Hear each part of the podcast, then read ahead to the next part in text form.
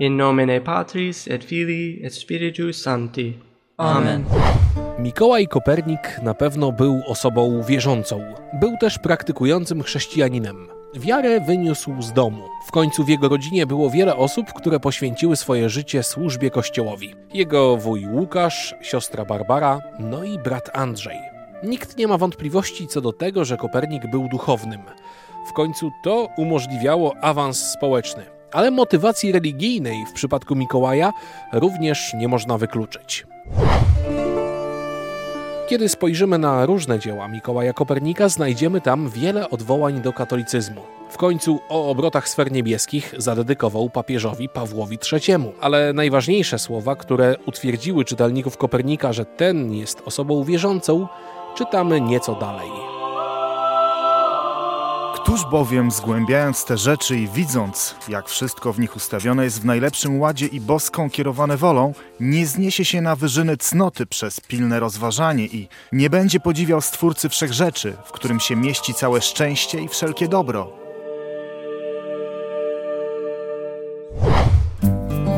Mamy zatem dowody na to, że Kopernik był osobą wierzącą. Wiemy też, że był duchownym, w końcu został kanonikiem warmińskim. Czy był jednak księdzem? Zapytałem o to kopernikologa profesora Janusza Małka. Duchowni raczej chcieliby, żeby miał wyższe święcenia. Mój profesor, mój mistrz Karol Górski, bardzo znany historyk, już nie żyjący dawno, uważał, że miał tylko niższe święcenia, bo w dokumentach nie mamy nigdzie poświadczenia, że miał wyższe. Ostatnio przeglądałem książkę księdza Schortza, no to on tam stawia, że jednak subdiakon i tak dalej. W czasach Kopernika wyższymi rodzajami święceń były subdiakonat, diakonat i kapłaństwo.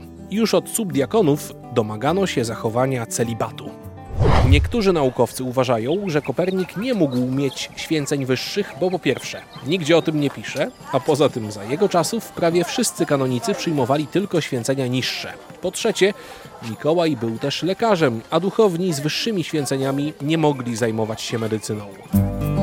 Ale z drugiej strony, jak dowodzi wspomniany ksiądz Alojzy Schortz, w tysiąc pięćset trzydziestym pierwszym roku biskup warmiński Maurycy Ferber wydał kanonikom polecenie, by do Wielkanocy przyjęli święcenia kapłańskie. Groził nawet, że jeśli tego nie zrobią, to utracą wszystkie przywileje. Czy zawsze zdyscyplinowany Kopernik posłuchał tego nakazu?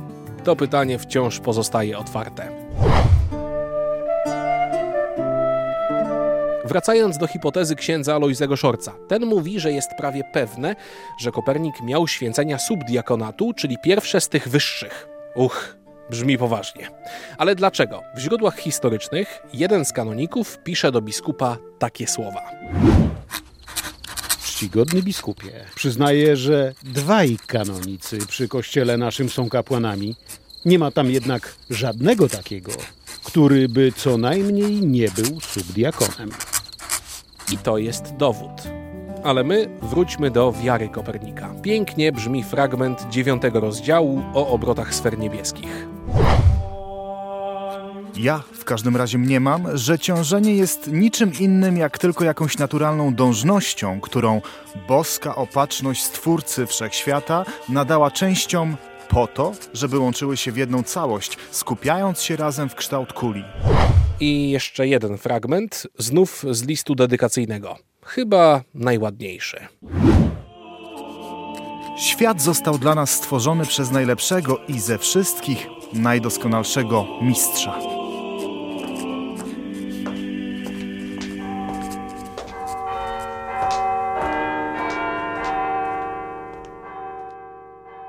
Cóż, dowody na wiarę Mikołaja Kopernika ciekawie brzmią w obliczu takiego oto faktu. Przypomnę, że dzieło życia Kopernika o obrotach sfer niebieskich trafiło na indeks ksiąg zakazanych, czyli spis publikacji, których Kościół katolicki pod groźbą ekskomuniki zakazywał czytać, posiadać i rozpowszechniać bez zezwolenia. Na tej liście książka pozostała aż do tysiąc osiemset dwudziestego ósmego roku.